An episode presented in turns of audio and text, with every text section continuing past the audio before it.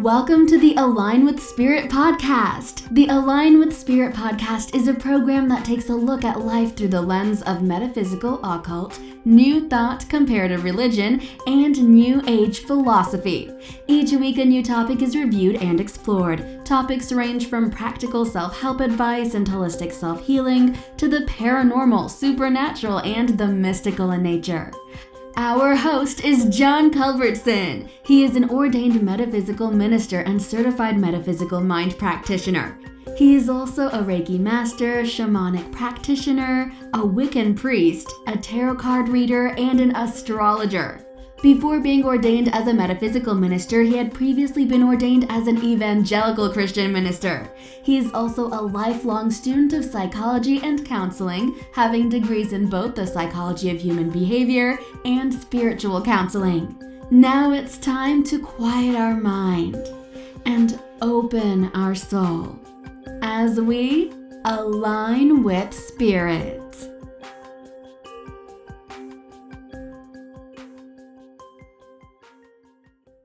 Hello, and welcome to the Align with Spirit podcast. My name is John Culbertson, and our topic today is the four archangels.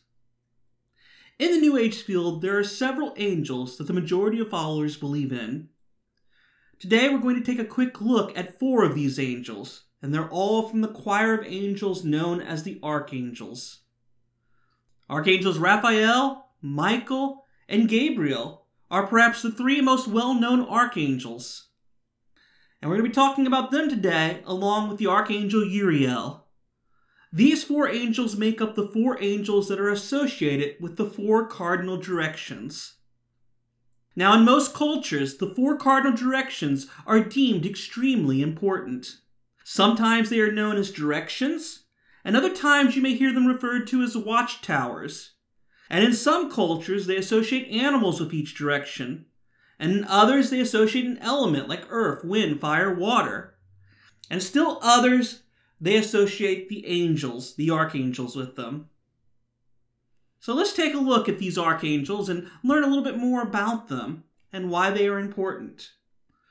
So, starting in the east, we're going to be talking about Archangel Raphael.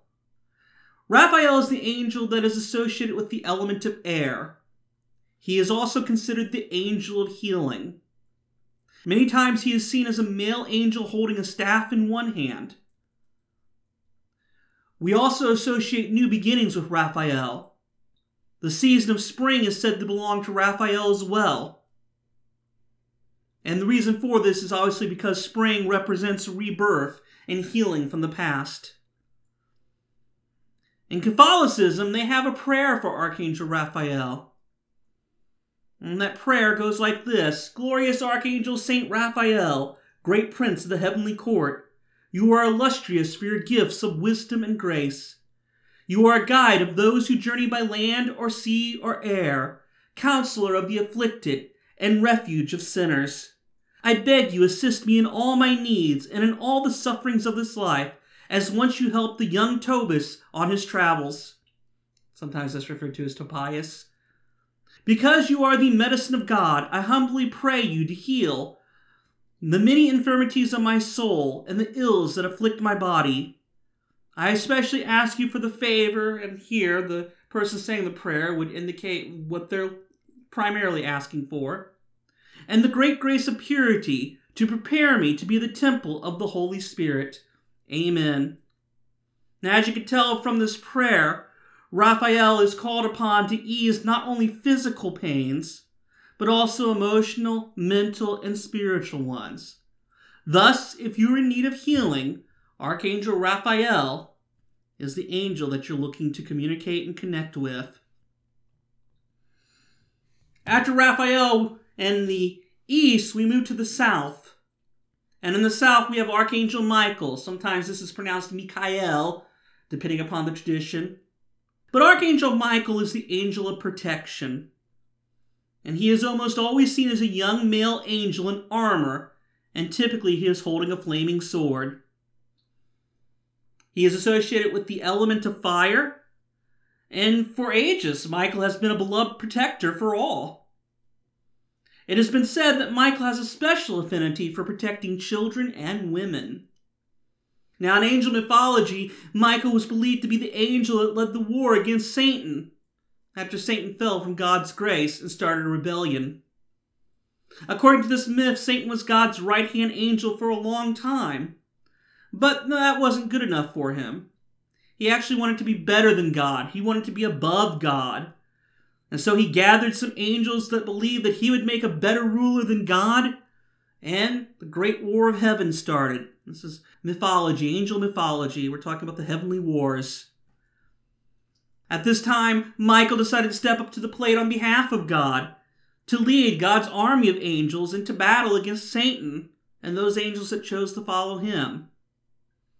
Now, according to angel mythology, it is said that in the final moments of that battle, Michael threw Satan out of heaven into later what many Judeo Christians term hell.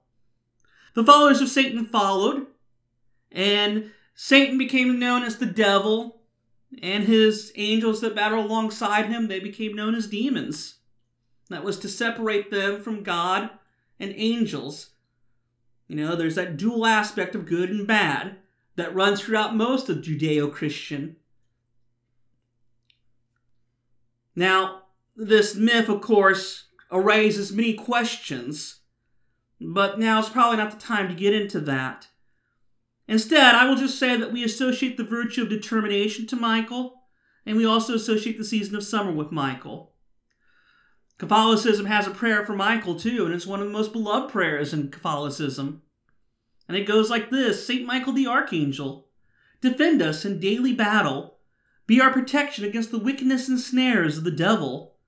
May God rebuke him, we humbly pray, and do thou, O Prince of the heavenly host, by the divine power of God, cast into hell Satan any and all evil spirits who roam throughout the world seeking to ruin the souls of man here on earth.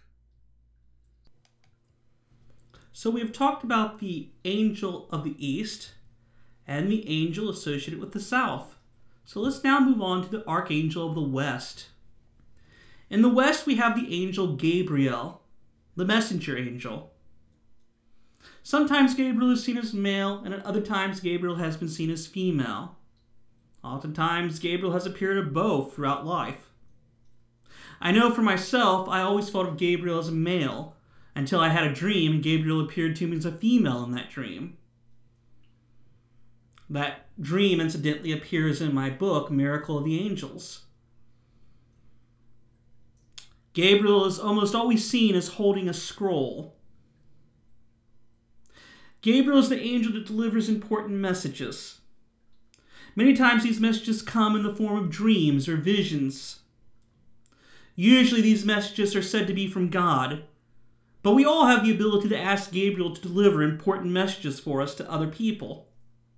For example, if you find yourself having a fight with someone and the two of you stop talking, Gabriel may be one way to help open up new communication between the two of you. We also associate the seasons of fall with Gabriel. The element that we associate with Gabriel is water. As with the other two angels, Roman Catholicism has a prayer for Archangel Gabriel, and it goes like this Blessed Saint Gabriel, Archangel, we beseech you to intercede for us at the throne of divine mercy. As you announce the mysteries of the Incarnation to Mary, so through your prayers may we receive strength of faith and courage of spirit, and thus find favor with God and redemption through Christ our Lord. May we sing the praise of God our Savior with the angels and saints in heaven forever and ever. Amen. So we talked about the angels of the east, south, and west. We have one more direction to go, and thus one more archangel to talk about. And that is Archangel Uriel. And of course, the direction associated with Uriel is the north. Uriel is not spoken of in Catholicism. As I mentioned previously, there are only three primary archangels in Catholicism, and we've already discussed them. Archangel Uriel does exist in other belief systems, though. For example, Christian Gnosticism. I personally was always taught that Uriel was the angel of animals. I would later learn, however, that this is not correct. This is not true. Uriel is actually the angel of wisdom and learning. Ariel is the angel of animals.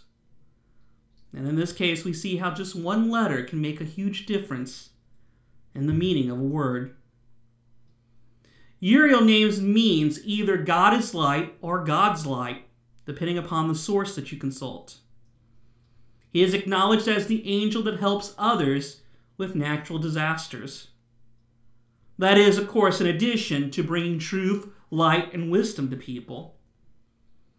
Uriel is associated with the element of earth in the season of winter. The virtue associated with Uriel is wisdom. Many also associate occult knowledge, alchemy, prophecies, manifestations, and even illumination with Uriel. As I mentioned, there is no Catholic prayer for Uriel. In the early years of the Catholic Church, a Roman Council had several angels removed from the official ranks of the Church's recognized angels. Uriel just happened to be one of them. The reason they removed these angels was because the church feared and worried about people's obsessions with angels. They worried that people were going to pray to angels more, more often than devoting their time, energy, and attention to God. Uriel is, however, mentioned in some historical texts, though those texts are not recognized as canon by the Catholic Church. So we talked about the four archangels, but how does one invoke an angel? How does one evoke an angel? What is the practice of calling an angel? So let's begin by understanding the difference between invoking something and evoking something. Again, earlier I mentioned that just one letter can change the meaning of something. Invocation, evocation. One letter changes the meaning. When you evoke something, you call it to you. When you invoke something, you call it into you. So if I invoke Archangel Raphael, I'm asking Archangel to come into me, to step into my physical body, to take control of my physical body. If I evoke Archangel Raphael, I'm asking Archangel to be here with me, to be beside me, to help me, but from outside of me, not within me. I encourage all my students to focus on evoking and not invoking, especially if you are new to many of these practices and teachings. So, evoking an angel is an easy task. All you have to do is say, Michael, please help protect me. Or Gabriel, help me be heard. Perhaps you could say, Raphael, help heal me. That's all you need in order to enlist the help of any of these angels. You can, of course, say the prayers that are associated with the angels, but from a strictly New Age perspective, it's not required. Prayer, after all, is simply pre written speeches. And what tends to be far more powerful and meaningful is simply speaking to the angels or to God or to Spirit in your own words. Now, I will note that in some Protestant traditions, most actually, they see prayer more as this idea of speaking to God. And that's actually far more preferable than the Roman Catholic method of having scripted prayers. The point is, is you want to put your heart, soul, your mind, your full belief into what you are doing. Otherwise, it tends to be an invalid effort and not worth the time. Mm, in ceremonial magic and pagan religious traditions, and remember, pagan means earth based. There are actually entire rituals that are devoted to activating angelic energies. Now, of course, not every pagan tradition recognizes angels. In fact, many don't. As I mentioned earlier, the watchtowers in the pagan circles tends to be the preferred term as opposed to angels. I will say this for the purpose of a beginner, remember that the most common belief in the angelic law in angels is that they are forbidden from interacting with humans or acting on their behalf unless one of two conditions occur. The first condition is that the human is in mortal danger long before his time of transition from the physical world. In those cases, the angel is certainly allowed to intervene and protect the person, save the person, etc. The second case is angels are typically forbidden from helping humans unless they're directly asked to do so. And I think that's probably the most important thing here to understand is that if you don't ask, you can't receive. And that's not true just with angels, but that's true in many areas of the metaphysical New Age philosophy. I encourage you to be proactive in the process of communicating and interacting with angels. Okay? Angels are not a replacement for God. I don't want anyone to misunderstand me and to think that I'm saying that angels are better than God. You should always, firstly and primarily, focus your attention towards God, by whatever name you choose to call God. And believe me, there are many. I don't care if you call it cosmic consciousness, universal intelligence, the great cosmos, the holy guardian angel, if you call it God the Father, if you call it Jesus, whatever name you choose to describe and to name that higher power, that should be your primary focal point. The angels are just an added bonus, something that we can give additional energy to in order to activate certain energies in our lives. So, I want to thank you for joining me today on Align with Spirit. I look forward to talking to you next week.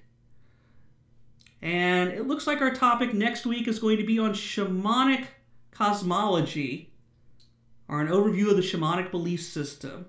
It should be fun, it should be interesting. This is John Culbertson. I'll see you next week. You've been listening to the Align with Spirit podcast, hosted by John Culbertson. The Align with Spirit podcast is supported by the contributions of generous listeners like you. For more information about John Culbertson, the host, or to help support us, please visit the website mysticjohnculbertson.com.